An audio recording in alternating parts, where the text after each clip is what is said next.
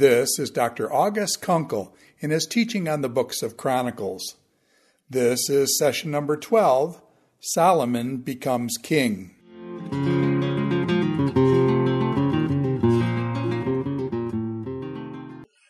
The chronicler now is coming to the conclusion of the account of David and uh, the way in which he has made preparations for us understanding the kingdom of God. Yes, he was an empire builder, but mostly what David did is make preparations for the kingdom of God, and the one who is going to represent that kingdom is based on the promise which God gave to Nathan. You are going to be buried. You will be with your fathers. But your son is going to be the one who will sit on your throne. And he is going to be the one who represents an eternal kingdom. Now, of course, that eternal kingdom we begin to see in Psalms like Psalm chapter 2 is one that goes far beyond Solomon. But Solomon is the key representative of this king. Let me just remind you a little bit about Psalm 2 because it heads up the Psalter in order to orient us to everything that the Psalter is going to be about, especially in the first 89 chapters. Why do the nations rage and the people imagine such a vain thing?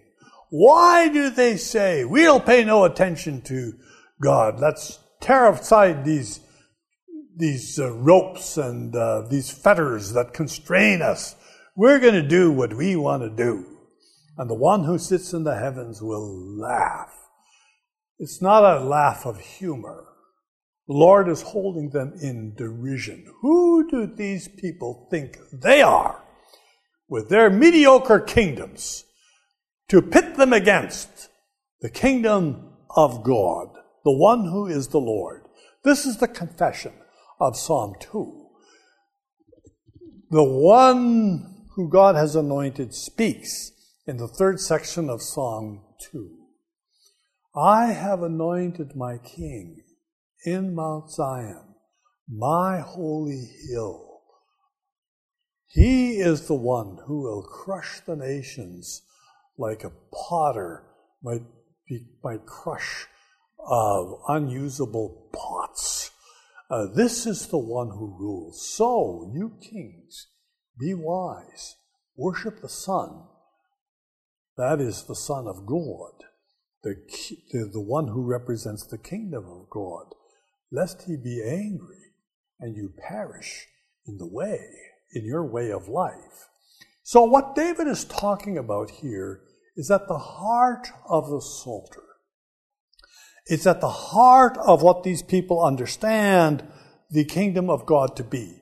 These, these two concluding chapters of the book of First Chronicles are really very, very important. And if you want to get the gist of the significance of all of First Chronicles, meditate on these two chapters um, uh, with uh, real thoughtfulness, because here's where David repeats in his instructions to Solomon everything that really matters, everything that you need to know about his kingdom.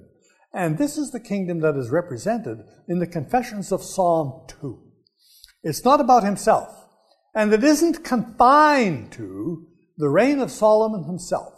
That's going to become evident in the book of Second Chronicles, uh, to which we will now move.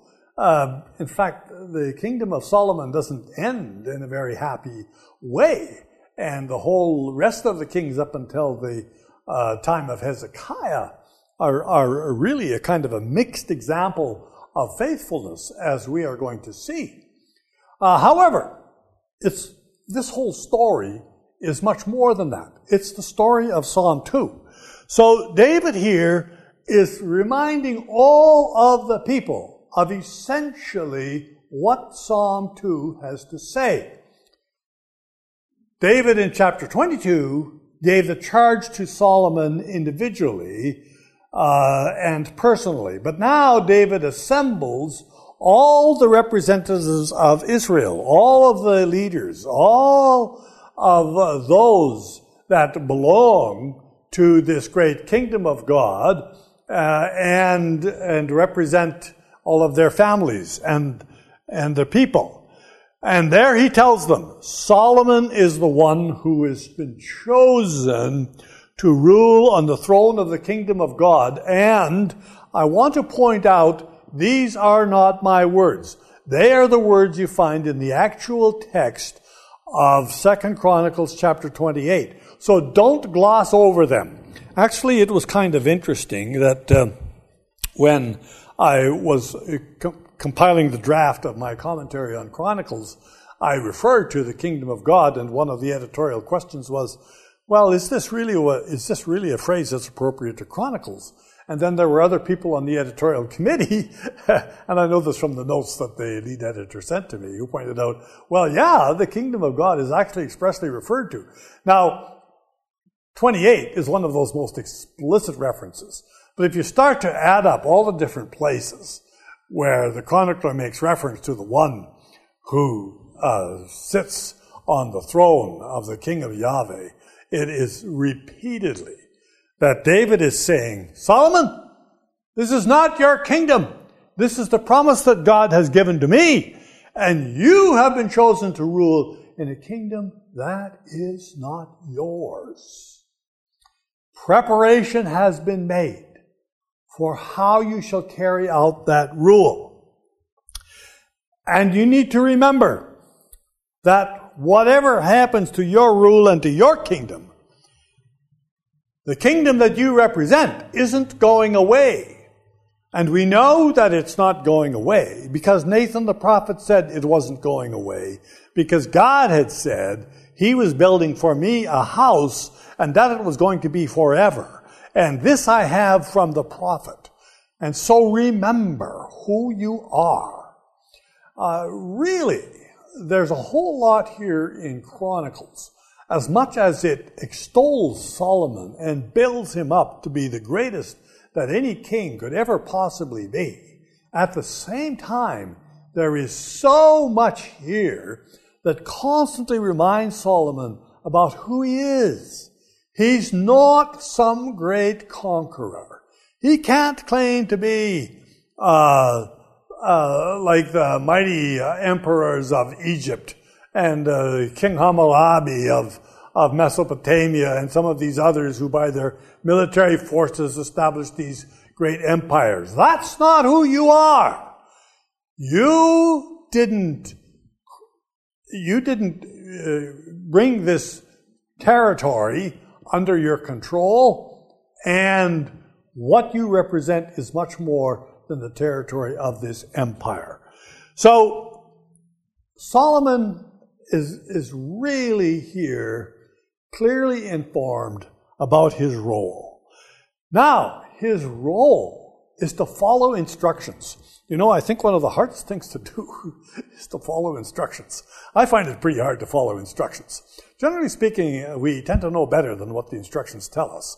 Uh, as a matter of fact, I, I kind of have the habit that uh, whenever I buy something uh, and have to assemble it, uh, uh, like my like my cantilever umbrella or so forth, I throw the instructions to the side and then figure out how all these pieces should fit together.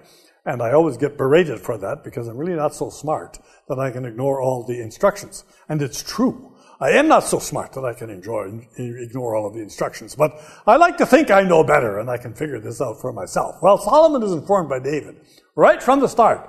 This isn't your design. You aren't deciding what this representation of God shall look like. You aren't deciding what this temple of God is going to be all about. And so David gives all of the plans, and these verses describe in detail. We're going to look at them in uh, the temple building of Solomon uh, as to how this temple is supposed to be structured, the way in which it's supposed to look. And then David goes on in chapter 29 to talk about the way in which not only have you got the plan, you've got the materials. So, what is your job? To make sure this gets done. That's your task. To make sure that there is a temple here that represents the worship of God with the music and with all of the testimony that is represented by this most holy place. It's actually quite profound. And we're going to talk about that when we come to the structure of Solomon building the temple itself. Then, in conclusion, what David does is provide the blessing to Solomon. Here's the provision, here's the plan. Now, he says a couple of times, My son Solomon is young and inexperienced. That's certainly how I feel about just about everybody else in this world. Uh, I'm 73 years old, and all the rest of them are young and inexperienced. They really don't know all the things that they should know.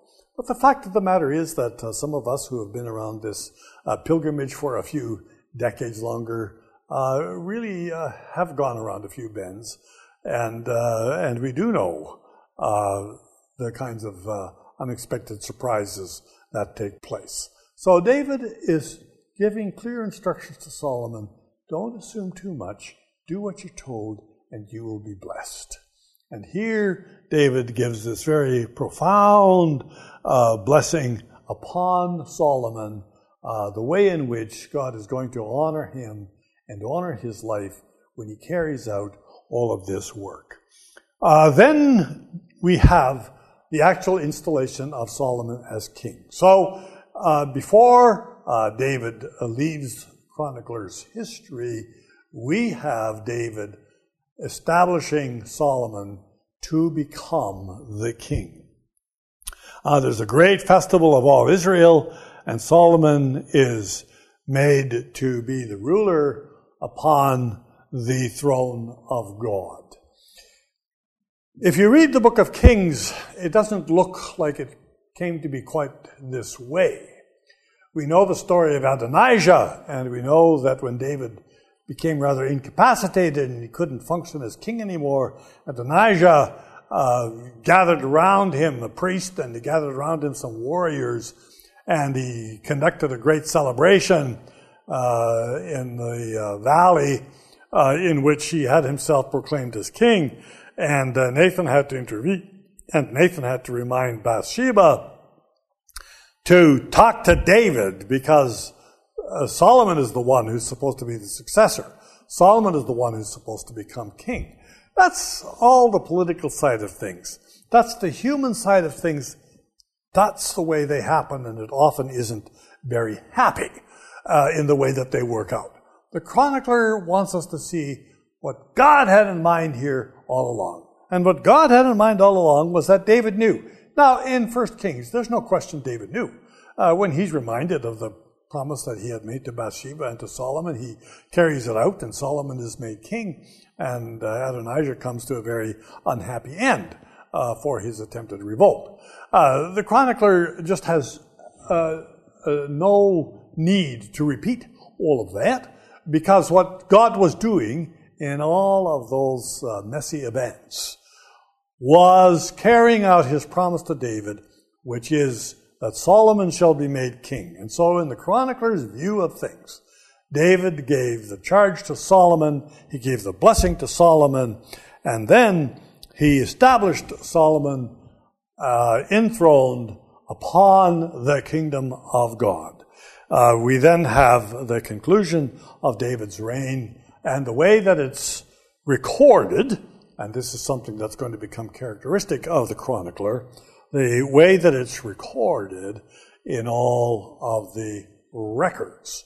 Uh, what is interesting here, and some careful studies have been done of this, is that all of the records that the chronicler refers to are really the same records that we have in Kings. The chronicler often gives names of the prophets who wrote these records, but they're, they're prophetic records. They aren't royal records. Kings don't keep this kind of an account of their reign. they don't tell all these bad things about themselves. Prophets do that. But the chronicler is using all of these royal records and he tells uh, about the way he has used these records to tell the account of David. And of course, it's very obvious he did use these records and a lot of others that were available to him to give us the kind of detail uh, that he wants to about Israel and about the kingdom of God. So, we have really established a couple of key premises of the chronicler's history. We have established the identity of these people in Yehud. They may be despised by the Persians or used by the Persians and despised by the Ammonites and the Samaritans and everything else. But they have to keep all of that into perspective. They have to know who they are. They are Israel, and they are all Israel. And then they have to know their heritage. They have an incredible heritage. What they look back on is a destruction of their temple and an end of their state. But the chronicler says, you know, that was never the real point. God wasn't interested in you being a state. God was interested in you being a nation. And as a nation, you represent His kingdom. And that doesn't depend on you being a state or an empire. It depends on you knowing that God is your king.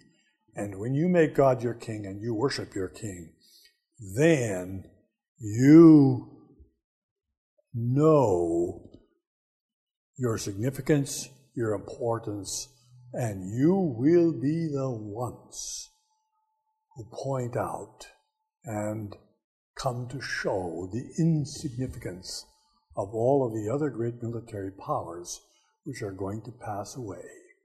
Most of us couldn't name a single Persian king, the ones who so terrified the uh, inhabitants of Yehud in his time. Some of us have heard of Alexander the Great, but we probably couldn't even name a single one of his successors. Uh, we might know the names of a couple of Roman emperors, uh, you know, uh, Caesar Augustus and so forth. That's about it. That's how much we know about all these great and powerful kingdoms. The chronicler knows that. He reminds us of what Psalm 2 tells us.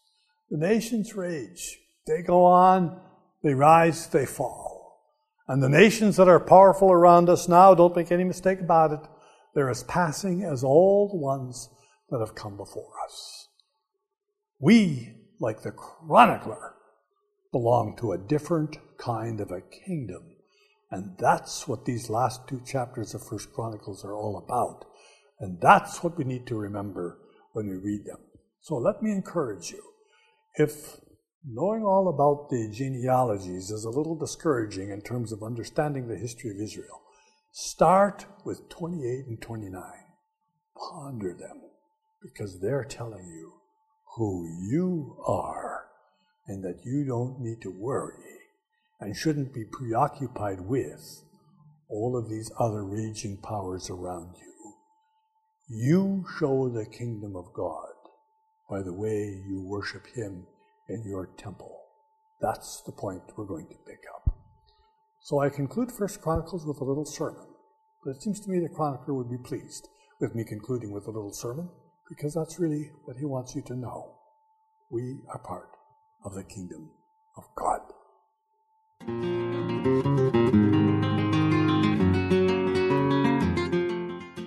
This is Dr. August Konkel in his teaching on the books of Chronicles. This is session number 12 Solomon becomes king.